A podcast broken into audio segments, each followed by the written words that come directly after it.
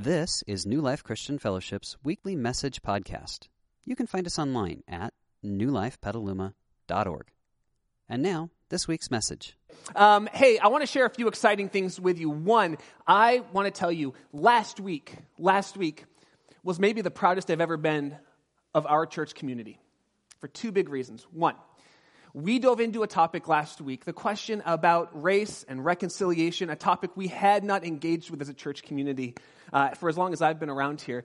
And you engaged with that topic with such humility, compassion, and grace that I was just overjoyed to be your pastor. And if you missed it, you can, you can watch if you go to our Facebook page. We took a video of it, or you can listen online. But basically, we said, with Jesus, there's always a third way. There's not just us and them, but there's always a third way. I want to tell you, I was so proud to be your pastor last week as we talked about that third way and, and really explored it, looked at our own lives, looked at our own uh, experiences around race, and had some serious conversations. And I'm looking forward to this week because here, this week, we're going to talk about something that we also don't talk about all that often at church, which is politics. We're going to talk about politics. So, yes, I promise I won't tell you who to vote for, how to vote, why you should vote a certain way, but we're going to explore the topic of of politics, and I'm asking for the same grace, humility, and partnership that I saw last week. So that's one reason I'm so excited. The second re- reason that I just love being part of this church last week and was just so proud of us was that I asked us to go away and pray about a special offering for our global outreach partners. And I said, if we could, over the course of this last month, I said, if we could raise around $18,000, then we could, we could meet all of our global outreach partners' needs in the strategic areas where we want to partner with them. And I asked you guys, go pray, bring a special offering. And I did the same thing with my family. And so far, we've brought in $17,688, which is amazing. It's amazing. Uh, and we had a few people say, you know what, I forgot to bring my, my special offering. I'm going to bring it this week. It was just so beautiful to see. And here's the thing that I loved our regular tithes and offerings did not go down last week, which means we didn't just rob Peter to pay Paul, but we actually prayed and asked God, God, would you give me a, a special, uh, a number for a special offering for our global partners? It was just a beautiful, beautiful thing. So thank you guys. And I know that God's going to do some great stuff through our generosity with our global partners. Hey, I want you to, um, to grab a couple things out of your program. The first is this card that says start here. Go ahead and get your name and email address on this. This is our communication card, helps us stay connected to each other, uh, to the things we're doing in the church, gives you access to our pastoral team so we can pray for you, we can partner with you. So go ahead and put your name and email address on there. Uh, the second thing you're going to want are our teaching notes. I'm telling you, even if you're not a note taker, you're probably going to want these this week because I'm going to lay out some steps for us to engage with each other around this highly contentious political season. So go ahead and get that. And as you're getting that already, um, I just want to share with you that I've said this before. I listen to various pastors from around the country uh, of different ages, genders, uh, racial backgrounds, socioeconomic backgrounds for the purpose of getting a well rounded picture of what God's doing in our country. And maybe six months ago to a year ago, I heard a pastor named Andy Stanley share a message called Avoiding Election Infection. And I thought to myself, that is an interesting topic. Uh, that's got to be great for his church. The more I watched this political cycle happen, the more I realized I really want us to hear that message. And so, uh, with their blessing, uh, I've taken that message and retooled it for our community because there's something that I just want to talk to you about. Because I wonder how many of you uh, have enjoyed this political season. How many of you have really enjoyed this political season? Let, okay, let me ask you this. How many of you hate the topic of politics and the fact that we're talking about it at church kind of freaks you out? Man, that's okay. Yeah, absolutely. Um, how many of you have unfriended someone because of their political views on Facebook? Don't lie, you're in church. Don't, yeah. All right, all right. How many of you are pretty sure you've been unfriended at some point because of your political views? Yeah. How, how many, how many of you didn't unfriend someone, but you said to your spouse or your housemates, I can't believe them? Yeah, yeah. Just be honest. How many of you have too good of filters to say that, but you thought to yourself, I thought they were Christians. Like, come on, come on. I, I want to talk to us today as we wrap up our series, How to Neighbor. I want to talk to us today about what it looks like to neighbor with someone, to love someone so deeply when we are diametrically opposed to their political beliefs. How do we neighbor? How do we love when we disagree with each other? And the challenge I'm going to lay out for us today is that between now and November 8th, that we as a church community put our faith in God before our politics. That if you're a Jesus follower, from now until November the 8th, that you would say, I am a Jesus follower first and I'm a Democrat second. I'm a Jesus follower first and I'm a Republican second. Can we all write in Jesus? You can decide who you want to write in, but uh, Kevin would be a good name if you're looking for someone. that I'm a Jesus follower first and a libertarian second, that I'm a Jesus follower first and an anarchist second, whatever your leaning is. Because there's something that could happen to you today that would make your political convictions irrelevant.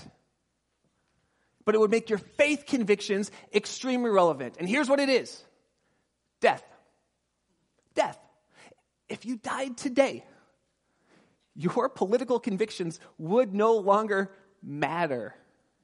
But I'm telling you, your faith convictions would become extremely important if today was your last day on earth. And I'm not suggesting today that we all agree with each other. I'm not suggesting that we all vote a certain way or that Christians should all vote a certain way. Because the truth is, many of us don't see a divide between our faith and our politics. Many of us would say, I'm a Christian, which is why I'm Republican. I'm a Christian, which is why I'm a Democrat. We, don't, we don't see a, a disconnect. I mean, Republicans would say this. They would say, listen, Jesus was always right. God is always right. So I'm going to vote right. That's just the way I'm going to do it. No? No booing today, only laughing and being open. Yeah, I didn't say but a Samaritan. You can't gasp. Democrats would say, yeah, but look, Jesus, Jesus brought Matthew with him. Matthew was a tax collector. So clearly Jesus was a Democrat because he's all about taxes. Republicans would say, yeah, but if you read the King James Version, the word for tax collector is actually publican, which sounds a lot like Republican. So maybe he's, right? Democrats would say, no, no, no, Jesus was a healthcare dispensing machine. Look at, look what he did. Forget universal healthcare. Jesus was like like eternal health care. Plus, Democrats would say Jesus rode into Jerusalem on a donkey. On a donkey. He's got to be a Democrat. So here's the thing if we're going to put our faith before our politics, it's not enough to say, I'm putting God before politics. Because Christians on both sides of the aisle could make a case that God is for their political leaning. I know that. I've had enough conversations with our faith community to know that there are deeply committed Republicans and deeply committed Democrats who are both deeply committed followers of God. And because of their convictions about God, they vote a certain way. I know that to be a fact. So it's not enough to say, well, because I follow God, I am a blank. If we're going to put faith before politics, then we can't just say that. And we can't just say, I'm going to put the Bible before my politics because I'm telling you, you could read the Bible and pull verses to back either political side. So, what do we do? This is not a new issue. Everybody wants Jesus on their side, especially when it comes to politics. And it's not a 21st century phenomenon. In fact, when Jesus walked the earth, everybody wanted to know which side Jesus was on there were two main religious groups in Jesus' day there were the Pharisees and the Sadducees. And they both wanted to know which side is Jesus on? Is he going to side with us or with them? There were whole groups of God-fearers who were anti Roman and others who were pro Roman. And they wanted to know is Jesus going to be anti Roman, overthrowing the government, or pro Roman? People wanted to know is he pro women or anti women? Is Jesus for the sick? Or does Jesus think the sick are somehow cursed by God? These questions came up over and over again as everyone tried to see which side is Jesus on. Listen, can I just say this as clearly as I can? Jesus did not come to take our sides, Jesus came to take over our lives and then to shape our lives around following him. And so when we try to put Jesus into our camp, all we're doing is building walls. And Jesus came to give us a third way. But how do we do it? How do we put our faith in God before our politics? Well, to do it, we have to do something that Jesus did masterfully. What Jesus did was, maybe more than anybody else, Jesus put people before politics. And if we are going to put our faith first, we need to put people first and politics second. See, that's our common ground, isn't it? As Jesus followers. And by the way, if you're here today and you're not a Jesus follower, I just want to welcome you to this church. I'm so excited you're here. You get a sneak peek into what I believe is a way to honor God around a, a polarizing time in our country. But Jesus constantly looked at what was best for people and put people first as his way of honoring God. And we've been in this uh, key text in this story for the last four weeks called the story of the Good Samaritan. Uh, and the key text is Jesus teaching, and then he tells the story to back up the things he's teaching. Today, I want to stick with simply the text, the, the teaching that Jesus has. And I'm going to pull it from a different biography of Jesus' life called the book of Matthew. Matthew 22 says this Jesus replied to the man, Love the Lord your God with all your heart, with all your soul, with all your mind. This is the first and greatest commandment. And before he could take a breath, before anyone could ask him what he meant by that, he followed up with this. He said, and the second is like it. That phrase like it means it's, it's on a similar level, a similar plane. It's equally important. Love your neighbor as yourself. All the law that references the the over 600 laws of the Old Testament of the Bible. All the law and all the prophet, these are all the teachings of the prophets in the Old Testament, hangs on or is contingent upon or rests on these two commands. What Jesus is saying is this the way we demonstrate our love for God by loving people is paramount to our faith. That if you forget all of the 600 laws of the Old Testament, if you can't name the 66 books of the Bible, if you can't find Haggai or Malachi or Isaiah, it's okay. If you simply remember, love God with everything and let that play out in your life by the way you love others. See, if we want to keep our faith in front of our politics, we need to put people, people in front of our politics. Imagine, just for a second, what would happen between now and November 8th if we chose to put people who we disagree with in front of our political leaning. How would that change Petaluma and Rohnert Park and Sonoma County? How would that change us if we, you know, there are like 600 of us who regularly come here on, on a weekend. If just that small community, if we put people before politics, how much would it change our news feeds on Facebook? If we chose people before politics. I want to do a thought experiment with us for just a minute. So I want you to think about this. No need to nudge, no need to raise your hand. I believe this is true, but I want you to, to decide.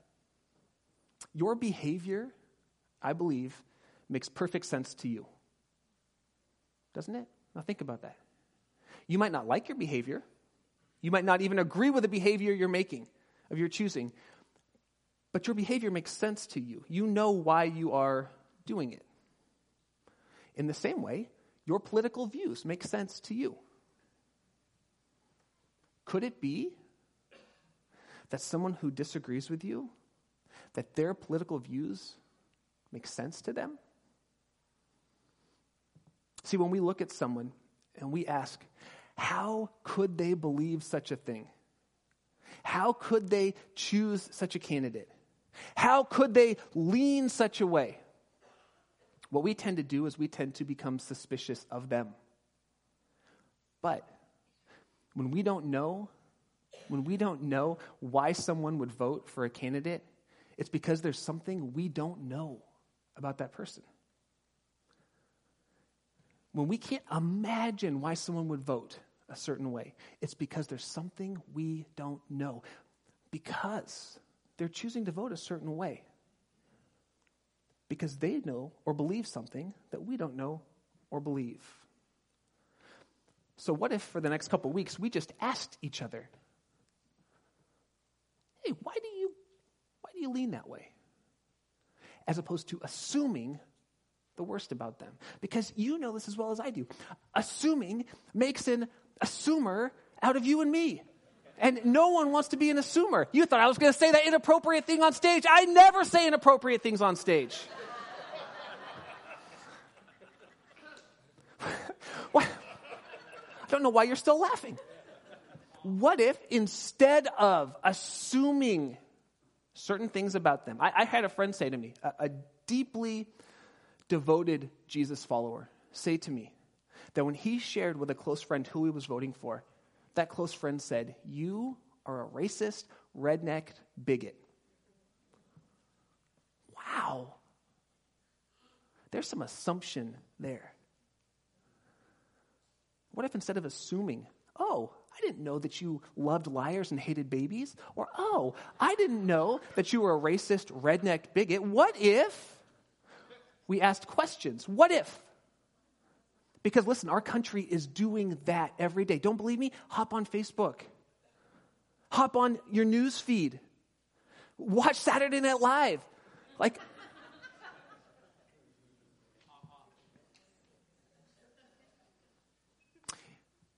every single one of us, when we don't understand why someone could think differently than us, the best posture we could take is to become a student. A student, not a critic. Our natural default is to become a critic when we disagree with someone. But the best posture is to become a student. Listen, if we're students, we ask questions. We want to know. We engage. We're curious. And if we don't think we have anything to learn when it comes to politics, we're either, we're either insecure, or we're arrogant, or we're God. But if we can become students, we could actually bring ourselves back together. And listen, Jesus followers should be the most confident, the most curious, and the most compassionate people in the world. I want to break that out for us. We should be the most confident people in the world because we know that our eternity is sealed. We know that whether it's this political cycle or the next or the next, there's going to be times when we disagree with what happens politically, but our eternity is sealed and secured forever. We should be confident because we know that our identity is intact as Jesus followers. That when we become followers of Jesus, we, we, we stop having identity that shifts back and forth and we become adopted into God's family as God's daughter or God's son, which is an identity that can never be taken from us. Our identity is sealed forever. We can be confident because we know that in really in the blink of an eye, this world is going to end and we will be with God in eternity. And I guarantee we will not be having political debates in eternity. The big stuff is taken care of, so we can be confident. We can be curious. Because as Jesus followers, we believe that God is a God of infinite wisdom, which means that as Jesus followers, we are like lifelong learners. We're always learning new things about who God is. I, I love it. Um, we're going to have this series coming up uh, in next week, uh, and we're going to ask questions. Well, what about this? What about that? One of the things that I love uh, when it comes, we're going to talk about science and faith. And one of the things I love about that is that as a Jesus follower, we can we can have science get a new discovery, and our response can be, "So that's how God did it." So that's how God did it, as opposed to this dividing line between science and faith. We can be curious and we can be compassionate because we know that our God is a God of deep compassion. Because we know that while we were far from God, while we were, in the words of the Bible, enemies of God, because of our own sin, our own choices, that God looked at us with compassion and He left heaven and came to earth to walk this life, to show us what it looks like to engage with God.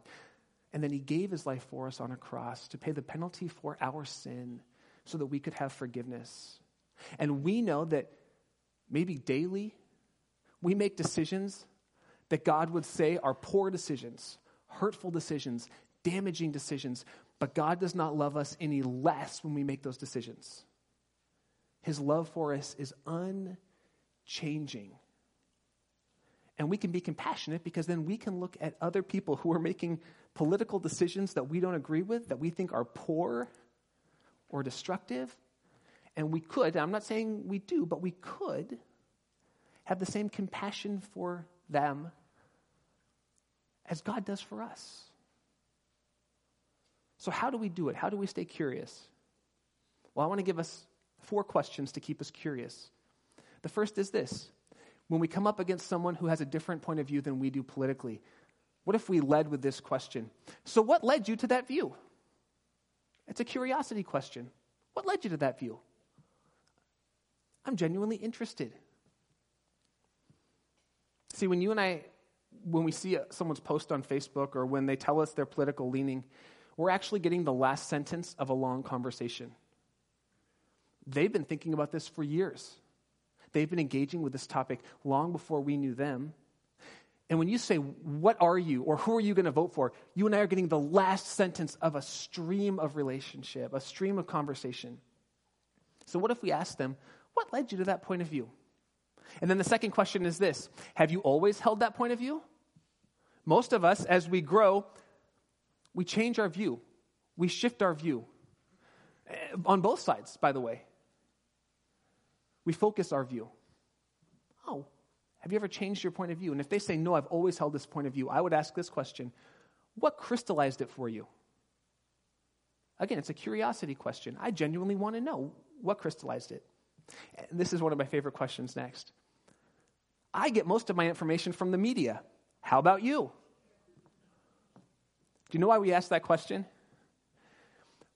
Because we're only each of us getting part of the story on both sides of the political fence. Only part of the story.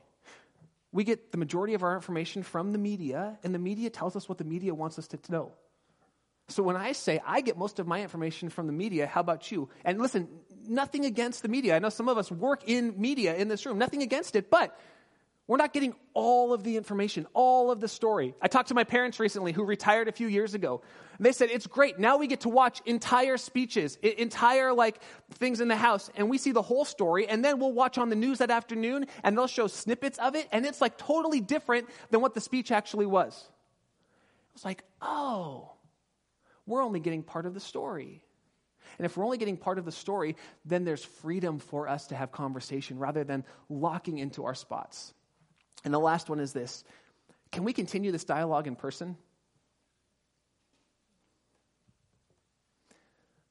I want to encourage our church. Social media is a great place to make statements and build walls and figure out who's on your side and who's not. It's great for that. If that's what you're going for, social media is your avenue. If you want to make statements, build walls, and figure out who's with you and who's against you, go to social media. Social media, rarely, if ever, is the place for honest conversation and the place where opinions are shifted. It's rare that someone watches social media and thinks, huh, you're right, I totally, I'm going to shift my view because of that post, that forward, that note, that comment. But man, I've watched news feeds blow up as walls are built, as friendships are destroyed, as relationships are separated, so, what if we said, hey, can we continue this conversation in person? Can I take you out to coffee? I'll pay. Let's talk. Now, should we have an opinion? Absolutely. I think every one of us, whether you're voting age or not, and most of us are voting age, every one of us should have a well informed opinion. Should we argue our point? In the appropriate setting? Yes. Argue your point. That's fine in the appropriate setting. Should we make our point at the expense of our influence? Absolutely not. Absolutely not. And should we jeopardize relationships for the sake of politics? Absolutely not. The Apostle Paul tells us why in 2 Corinthians chapter 5. And I want, I want to look at this. This is actually a good way to end our entire series on how to neighbor. Paul says this He says, If anyone's in Christ, he's a new creation. The old has gone, the new is here. And this is from God who reconciled us to himself through Christ. That word reconcile means God made two incompatible things compatible again. He took two things that were at odds and brought them back together. God reconciled us to himself through Christ and gave us a ministry of reconciliation. See, that God was reconciling, again, bringing two things back together, reconciling the world to himself through Christ, not counting our sins against us. And he has committed to us this great message of reconciliation. We are therefore Christ's ambassadors, as though God were making his appeal through us. And we implore you on Christ's behalf be reconciled to God. That word ambassadors means someone who's sent forth from the king to proclaim a message. And what Paul says is, we are Christ's ambassadors to this community, as though God himself were making his appeal through us to the community. And what's the appeal? Be reconciled to God. And how, how do you and I act as ambassadors? It happens through influence. Only influence. So, why on earth would we jeopardize our influence of the greatest message in the history of the world? Why would we jeopardize our influence for the sake of trying to convince someone to vote a certain way? We have the greatest news in human history that God and people were separated, that God made a way for us to come back to Him, that God has forgiven us of our sins, that God is healing us of our brokenness, that God is sealing our place in eternity, that God is creating in us a new community that lives love for other people. Why would we squander that opportunity for the sake of politics? Why? The answer there is no good reason, which is why, as your pastor, I don't tell you which way to vote. I know people in this room who love God, and I can see you, I know who you are, who love God and will absolutely vote Republican. Be blessed in that. I know people who love God and will absolutely vote Democrat. Be blessed in that. I know people who love God and will write me in. Be blessed in that. Absolutely. Maybe this is the year. Spend fun, church.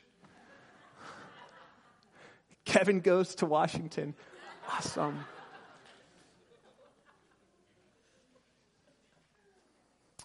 here's why there's no need to jeopardize influence for the sake of your opinion. Because when you walk out of the polling place on November the 8th, you will not receive a sticker that says, I opinioned. Because your opinion ultimately doesn't matter. It's your vote that matters. It's your vote that matters. So vote your conscience. Vote the way you want to vote. Get your sticker and put it on social media because we are all very excited to see that. Because I wonder if yours is different than mine. But listen, the sticker does not say I opinioned. It does not say I convinced. The sticker says I voted because your vote matters. And I, I would say every one of us should vote. Vote. Vote somehow. Vote. There are lots of issues, even outside of the presidential. Vote.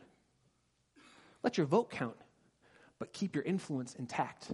Because I'm telling you, church, if we're going to be a community that actually influences Sonoma County, we must not lose we must not lose our influence for the sake of lesser things. It's why I will tell you, and we do tell you, what I believe the Bible says about issues. I, I tell you what we believe the Bible says about human life, about integrity, about honesty, about, about racial reconciliation. We talk about those things to inform you as a Christ follower.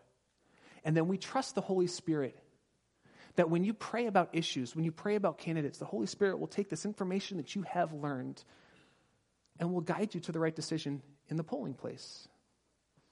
But I'm not going to tell you who I'm voting for because the minute I do, half our church would write me off. The other half would love me, but I would lose my influence with a portion of our church. It's just not worth it because I am Christ's ambassador as though God were making his appeal through me. And I don't know about you, but that that's a title that I wear with pride and honor, and that's a title that I will protect to my dying day. And that's what I want for us. So how do we put how do we put our faith before our politics for the next handful of weeks? We do it by putting people before politics, by asking questions, not making statements, by engaging with each other in dialogue, by recognizing when our influence is in jeopardy for the sake of a lesser thing, and then choosing just to be quiet and allow God to work. And if you're here today and you came because you wanted to know, well, what do Christians think about politics? On some level, I kind of let you down, didn't I? Because I didn't tell you how to vote. And I, I'm not sorry for that. Because if you're here today and you're not a Jesus follower, the message I want you to walk out with is not a message about which way you should vote. The message I want you to walk out of here with is this God is pursuing you. God loves you desperately so much that God left heaven and came to earth in Jesus Christ. He saw you, He loved you, He gave His life for you so that you could experience His forgiveness, be adopted into His family, be filled with the Holy Spirit, join a community like this that's seeking to love this city as our outpouring of loving God. That's the message I want you to know. And I'm going to pray right now. And if you've never entered into a relationship with God, I'm going to give you a chance to do that right now to join Jesus in this journey of life. So would you join me? Let's, let's pray together. God, thank you for this opportunity to come and to talk openly and honestly about a topic that is polarizing our country, that is creating needless enemies and needless walls. And, and we're asking, God, that you would make us this unique community of people, this church that can very strongly hold different political views and at the same time engage with each other in a loving, God honoring way.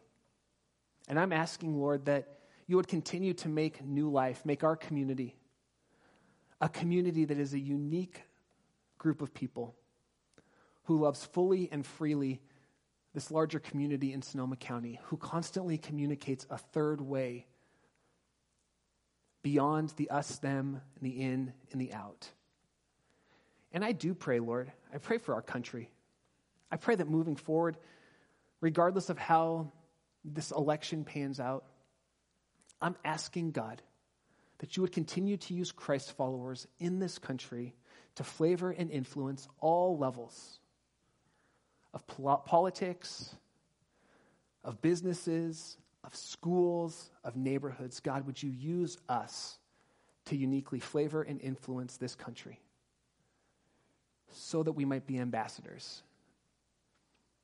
And if you're here today and you're ready to give your life to God to start this journey with Him, I'm going to invite you to do that right now, to pray a simple prayer where you would just say to God, Yes, I want, I want to walk with you. So you can repeat these words after me. You could just simply whisper, Lord Jesus, I believe that you love me and that you gave your life to pay the penalty for my sin. And I want to walk with you. So would you come into my life? God, would you forgive me of my sin? Would you begin to heal me in the places where I experience brokenness in this world? God, would you show me how to walk with you every day from this day forward, even as I walk into eternity? I pray in Jesus' name. Amen. We hope you enjoyed this week's message. You can find more information about New Life, including contact information, at newlifepetaluma.org. Thanks for listening.